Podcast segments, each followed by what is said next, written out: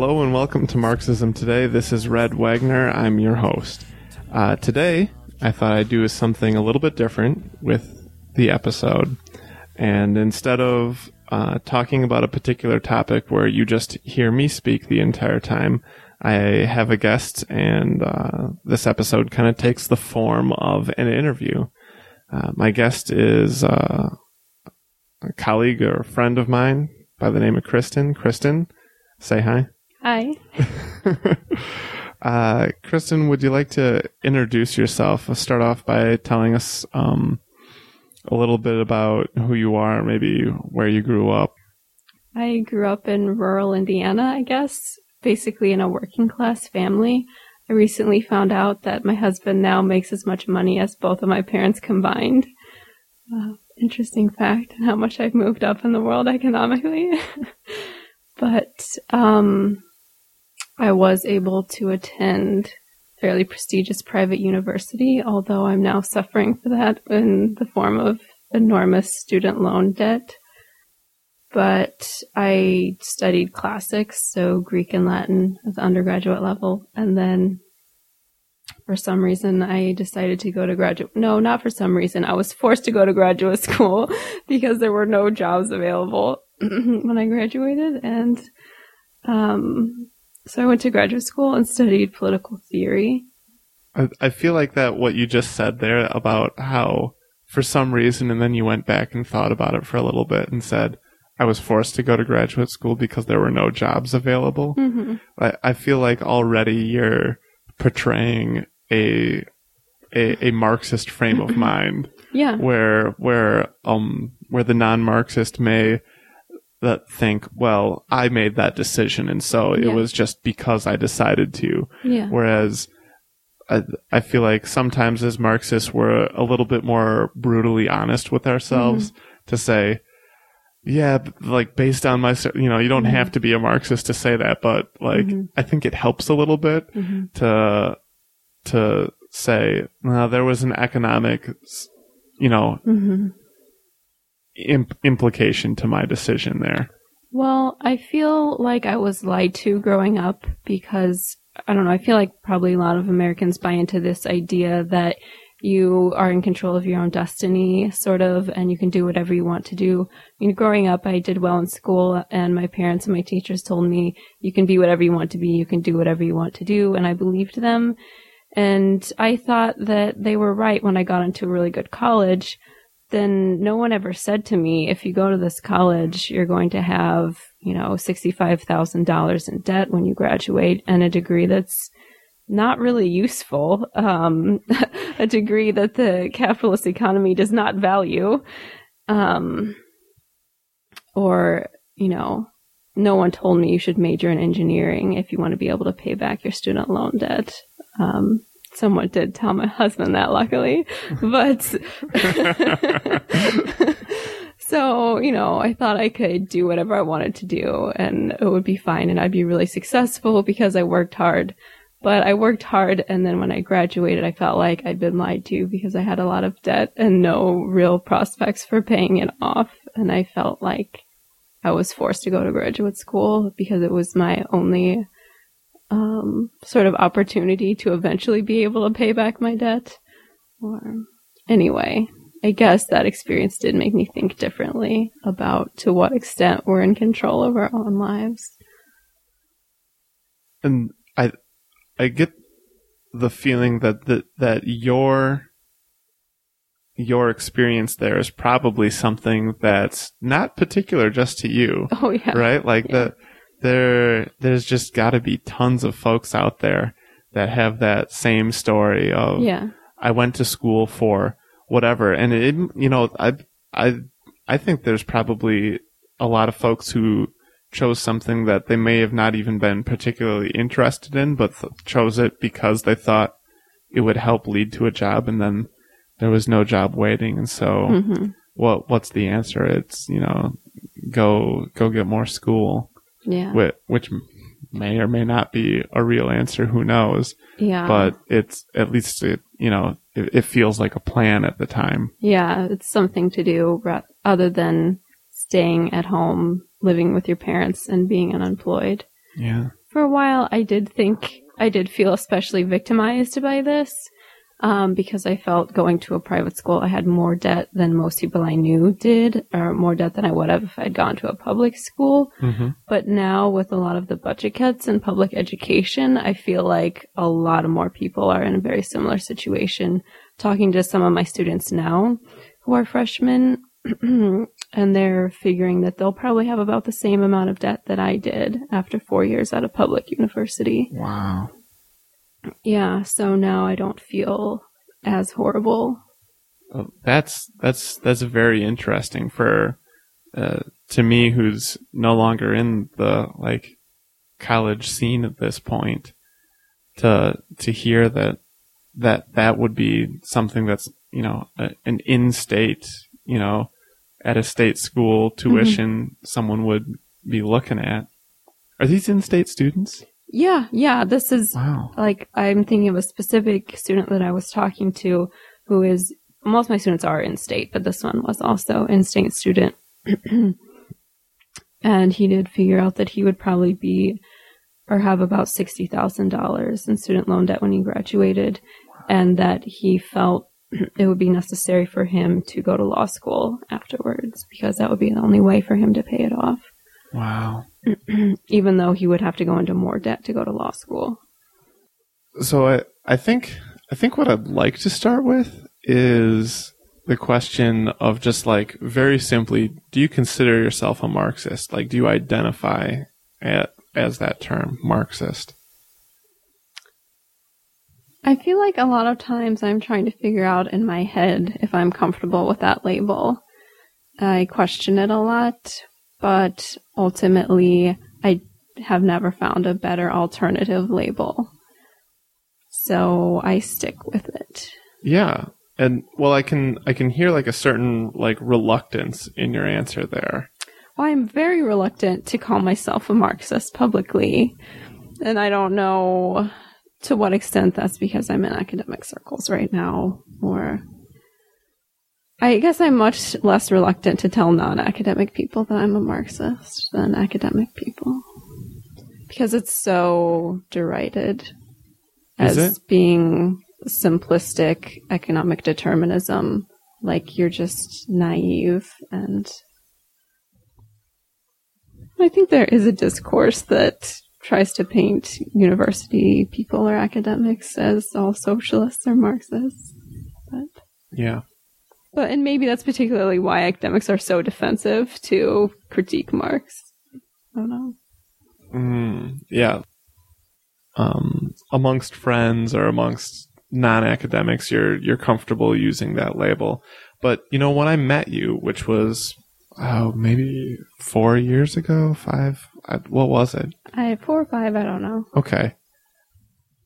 At that time, you definitely weren't a Marxist. I don't think you were. I didn't know what being a Marxist was. I mean, I didn't have any idea. Yeah, Even when I started graduate school as a political theorist, I didn't really know. I feel like a lot of people that have never studied Marx or know very much about Marxism wouldn't say, "Well, I didn't know enough about what it even meant." You know, like they'd say, "I know, I'm, I don't know what I'm, you know, like maybe may, they might not say, "I know what a Marxist is," but they'd say, "I know that I'm not one." That is true, I guess. I feel like most people that I know who aren't academics will very readily say that they aren't a Marxist, but if they're pressed, they have no idea. They, I mean, they couldn't even come up with a wrong definition, let alone a right one. Um, but I feel like it might be, might take a special amount of humility for me to say I didn't know really know what Marx taught when I start when I started graduate school as a political theorist. That was pretty embarrassing. Really? Well, I mean, did your colleagues know? Yeah. Well, my colleagues had studied political theory in undergraduate work. I oh. hadn't. Oh. Okay. Yeah. No, okay, that makes sense to me. I forgot about that. So now now that you do feel comfortable saying that, what does it mean? Because I, I feel like a lot of folks out there, d- like you were saying, you don't didn't even know what it meant to be a Marxist. Mhm. Now I feel like at this point you probably do have an idea of what it means. You know, and it could be a very complex idea, but what what does it mean? Like, what are the things that come to mind? I actually feel like I got a lot more clarity in my mind about what it meant for me to claim that I'm a Marxist when in one of my classes we studied standpoint epistemologies, um, specifically in reference to feminist standpoint epistemologies. But uh, these feminist theorists claimed that their understanding of epistemology came from Marx, basically.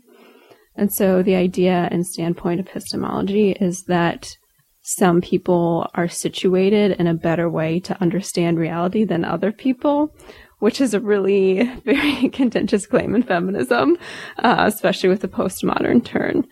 But um, I think it, if you think about it in the way that um, Marx, what Marx does in Capital, where he says, I think he says all political economists up to this point have sort of um, evaluated capitalism based on what it does for rich people and how well it operates for rich people or how well it operates for governments, for nation states. And what I'm going to do is say, look at the lives of your common person or your working person and say, how well is capitalism working out for them? And let's build a theory based around that, that reflects, you know, average people's experience. And so then I think feminists also sort of ran with that idea and said, well, how well are our institutions and our economic systems working out for women? So on that basic level, I think there's that link between Marxism and feminism, and that's sort of the very general approach I like like to use to look at the world, and that's why I like to think of myself as a Marxist and a feminist. You know, I'm glad that you went in the direction of bringing feminism into the context here, because uh, in my experience, and maybe you know, who knows if this is true or not the women that I've met in general have been far more open to the ideas of Marxism, or maybe, maybe not even more open, but just more accepting of it than have the men that I've met. And I sometimes ponder about the link between feminism and Marxism in that. I mean, I feel, because a lot of the Marxist critiques follow a a, a pattern that may be familiar to feminists, where you're critiquing a structure yeah. and you say things like, well, the point is not to say that this individual person did something wrong right. or that this individual person mm-hmm. was not acting correctly or something like that, but rather that there is a larger structure mm-hmm. behind all of this, mm-hmm. which is creating problems for you know, a, a larger group of people. Right. Yeah, I think, I'm not sure, but I think it was Catharine MacKinnon in an essay, a feminist essay, tried to point people towards this structural examination and say it doesn't really matter if this individual man is sexist or not. Like she gives the specific example of a man opening a door for a woman. She says probably when a man does that, he only has benign you know, motivations. He's just trying to do a nice thing for her. But she says if you put it into a larger structural context of how women have been, quote, protected by men or sheltered by men, um, or seen as needing to be protected by men, you know, she thinks that act takes on maybe a different significance when placed in a larger structural context. I mean, I don't think any of us would say it's like a really terrible, grave injustice, right? So it's maybe not a very good example. Um, well, I think it's a great example to highlight the the distinction to be made there, right? Like in the same sense that um, you know, like w- one thing that anti-feminists will like to bring up is, oh, when when s- some lowly person um, held the door open for Margaret Thatcher, was that because Margaret Thatcher was seen to be weak in that man's eyes? And the idea is that's that's analyzing one particular situation, and the point isn't to say that you know all situations fall into this category, or that mm-hmm. um, or that the analysis is made for indiv- you know to mm-hmm. apply to each and every 100% individual situations. But like you said, what, what does it mean in a larger context where, you know, this has been the perceived notions and things like that? Right. With that um, understanding, I have less of a problem with standpoint epistemology because a lot of feminists have critiqued it because they think the theory behind it is that there's sort of like one specific individual woman that it's supposed to be based off the experiences of that one individual woman or that it must involve some sort of essentializing view of women. Whereas I guess I like to look at it more broadly and more structurally to say, well, if we're going to evaluate our government institutions or our economic systems, we have to look at how they affect women. And so as a Marxist, the same thing. Like we have to look at how they affect the most vulnerable aspects of our population, say the workers or, you know, those with fewer life opportunities. Here's an interesting thing that I don't think we've talked about before that but that I would be really interested in knowing. I know that or at least I assume that a lot of your exposure to Marxism came based on the fact um, that we were friends between our friendship. Yes, let me just say that I gained a much greater understanding of Marxism from you than from any of my professors. Oh, wow. I'll take that as a compliment. That's great. Well, it's not as good of a compliment as myself. because they know so little. Is that what? Well, I shouldn't say that. I do have one professor who knows a lot, but most of them really don't. And I'm kind of curious as to what your perceptions of Marxism were uh, before meeting me, or or or maybe the first time that you heard me talk about it, something like that. Like the the earlier Kristen, what were what were earlier Kristen's thought the the the thoughts of a Kristen who wouldn't have felt like she could call herself a Marxist. I honestly can't remember. I'm looking at Kevin to see if he remembers me saying anything. I really. I, don't recall you maybe- being too concerned with economics in general um, Yeah. for a long while. I mean, eventually, yeah, it became one of your main interests, but Despite the fact that I'm a political theorist, I was never really honestly very interested in politics or economics. and but the thing is though, I was always open I think I was always open to whatever you would say. I don't think I was ever closed off. you've always had uh, a definite soft spot for like the downtrodden or oppressed within a society. Oh yeah. For sure. Always been very compassionate, I guess.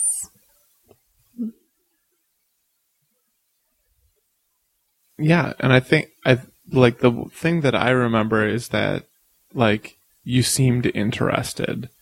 Not not so much like tell me more, I need to learn more, but like oh my god, you're really a Marxist? Like Really? people like that exist and like Well, what does it mean? Yeah, I mean, if you would listen to my professors, they basically think Marxists don't exist. And Mhm. they'll tell you that. And you've heard them say that. Oh yeah, yeah, yeah. I have, Wh- which is like bizarre today, especially with like what I would call the flourishing of Marxism since since the financial crisis. Right. But I I remember you asking me things like, well, okay, based on like the ethics of Marxism, or like maybe not you maybe not said it in this way, but like asking, okay, what does it mean to be a Marxist? Like, how can you live in a capitalist world when you're a Marxist? I do remember asking that question because I was thinking about Christianity and like, is it like being a Christian where Christians are like, oh, this is all secular crap. And you're a Marxist, you're like, oh, this is all bourgeois crap. Like, do you know what I mean? Like that it must imply a separation from the world. Oh yeah, and I, I mean to a certain extent, yeah, it kind of does. Like, Yeah. there's, a, this is really peculiar and something that probably a lot of Marxists don't want to hear said, but I think there's a strong correlation, a strong connection between hardcore Christians and hardcore Marxists in the sense that, um, we we may both say things like, oh, that's a secular newspaper. Mm-hmm. You know, like no, no, mm-hmm. like non-hardcore Christian would ever mm-hmm. feel the need to say the word secular newspaper. Um, but in the same way, a hardcore Marxist will say a bourgeois newspaper to distinguish it from a Marxist newspaper. Like, and, no, no non-Marxist would ever feel the need to say, "Oh yeah, that's a bourgeois newspaper," like Wall Street Journal, bourgeois newspaper. Well, it is now, as a Marxist, I do feel like it seems like there should be lines that you have to draw, but it's hard to say what those are because you're forced to such an extent, you know, to buy into the system that it's like, are any of the lines that I draw actually meaningful? You know, like, is shopping at Target instead of Walmart in any way meaningful? Oh yeah, yeah, yeah. I know, and that's, I mean, that's something that not even Marxists, but like other folks on the left who are like slightly concerned with like the economic implications mm-hmm. of their actions have to struggle with. Because I'm sure there's lots of folks who are who don't identify as Marxist who won't shop Yeah. at Walmart. That's true. Yeah. You know, I'm thinking a difference is the end goal that you have in mind and whether or not you think that Oh yeah. you can have a just system under our current system with just some reforms, like that you can achieve all you need to achieve with your union, um, rather than the Marxist understanding that the system is inherently exploitative. I honestly think that one belief that's starting to become more popular that a lot of people are starting to hold without recognizing that it has Marxist elements to it is sort of a dissatisfaction or critique of the government and the extent to which our government is sold out to special interests, the extent to which political outcomes are determined by who has the most money. So, in that sense, I think because there's this growing dissatisfaction, which appeals. So then the right has a lot of convincing stories, though, uh, to tell you about solving that problem, I guess, and just in privatizing more things and shrinking the government further, um, and strengthening the neoliberal state, I guess, in that sense, or scaling back in a neoliberal way. So, if, because I see, I think a lot of dissatisfaction with the, dissatisfaction with the government, I guess I see a lot of ripening for people who would be open to Marxist ideas if they were taught them or had easy access to them on the internet. And I, I think that kind of begs an interesting question, which is, and which I kind of want to ask you in your experience as a poli sci grad student who's teaching undergrads, which is at some point, I assume in undergrad poli sci studies, Marx comes up, Yes. and the question is, what do undergrads think of Marx before you begin teaching it? Like, what are their um, preconceived notions? Really interesting that Marx is unique, I would say, in the canon of Western political thought as being the one thinker that students will be very comfortable vocally, um, being very vocal about how wrong he is without really knowing anything about him. Um, Okay, because they wouldn't do that about like Tocqueville or Hume. They've or, never no or Jefferson or anything like never that. ever said done this for any other thinker ever where because my students don't know that I'm a Marxist so I feel very comfortable like I guess if they knew I was a Marxist I would feel like I needed to not be too forward with it or too like openly advocating Marxist ideas because then I feel like they would write me off as being like, oh, she's just a Marxist, so that of course she would say that. So I don't tell them I'm a Marxist, so I feel very comfortable explaining Marxist ideas to them and uh, you know as if they might be true or as if they're relevant or you know interesting in some way. Like I feel comfortable presenting Marxist ideas to them in a positive light. And I feel comfortable doing that before we've actually covered Marx. So I feel comfortable if we're, you know, talking about, I don't know, anyone in the history of political thought prior to Marx and something about class or economics comes up, I feel comfortable, you know, making a digression to Marx. This just happened the other day. We were talking about religion and politics. No, we're talking about Protestantism and capitalism. And so, Oh, wow. The sort of connection between Protestantism and capitalism.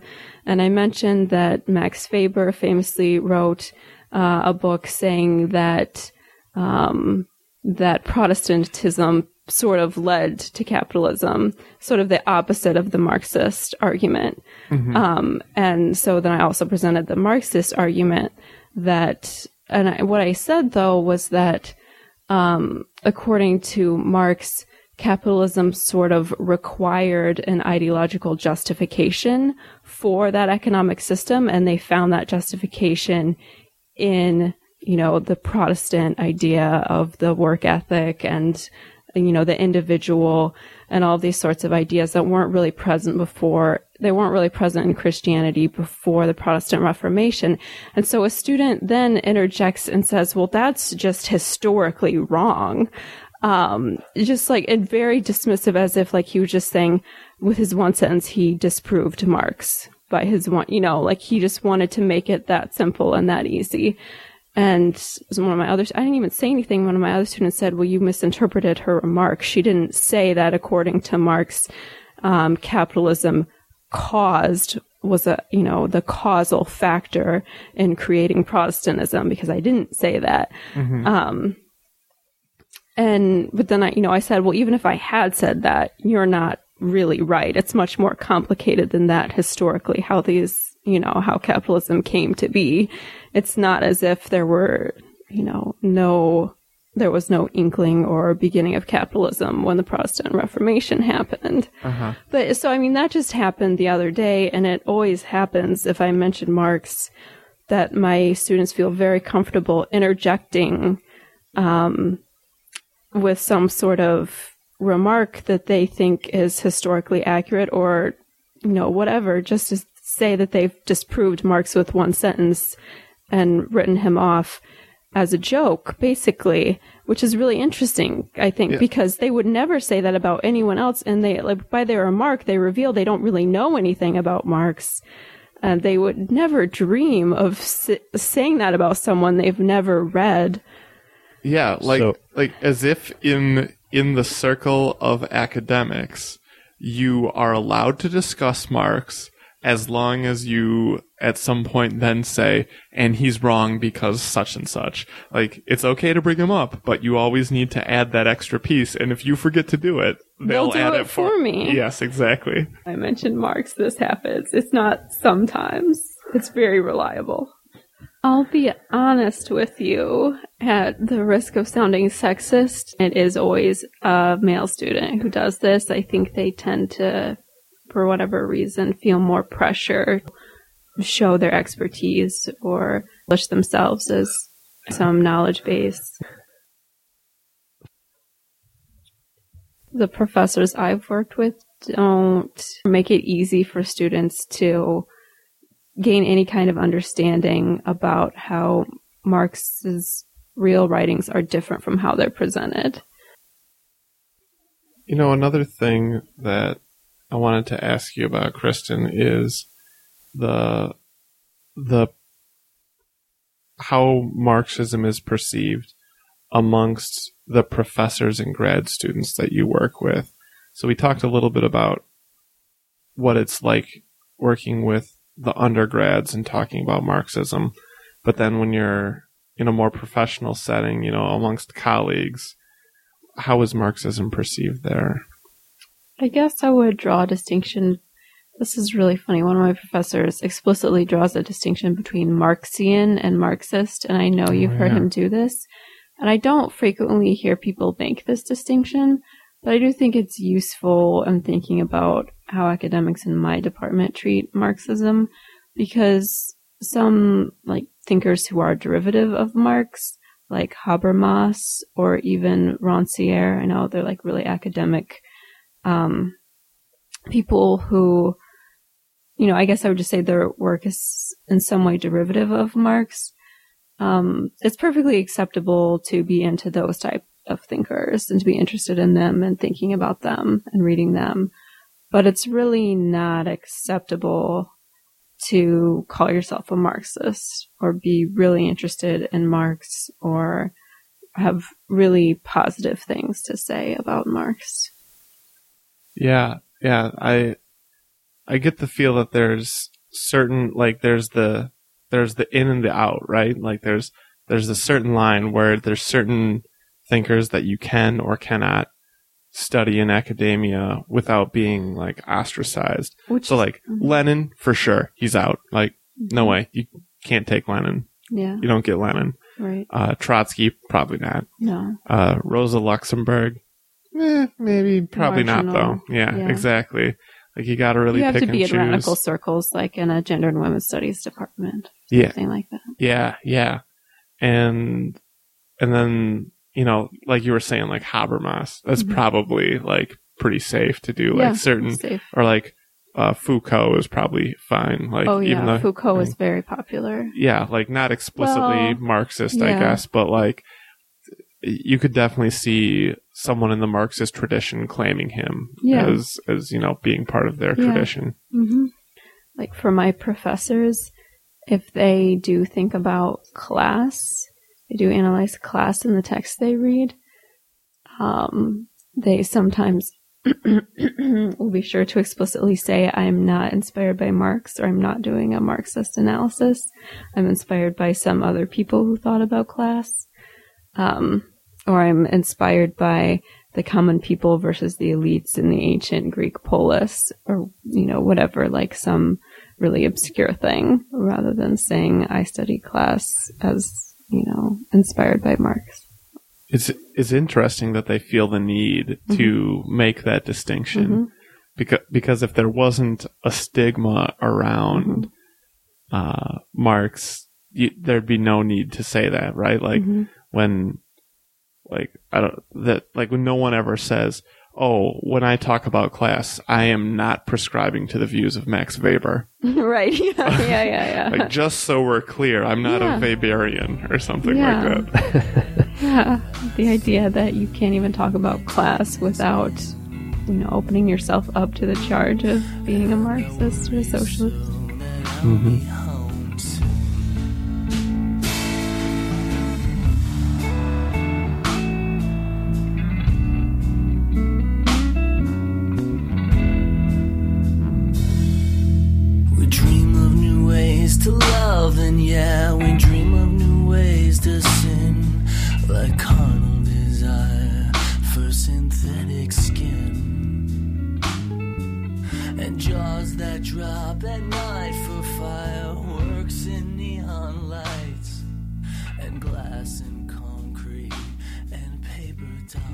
This episode is part of the Marxism Today podcast series. Marxism Today is recorded, mixed, edited, produced, and maintained by Red Wagner. It is distributed freely and licensed under the Creative Commons Attribution Non Commercial Share Alike 3.0 license. To find out more about the Marxism Today podcast, visit our website at marxismtodaypodcast.wordpress.com, where you can find archives of all of our episodes available for download. Thanks for listening. We'll see you next time. Do I have to answer the questions that you ask, or can I answer different questions? Because that's what politicians do now. yeah, you can do whatever you want.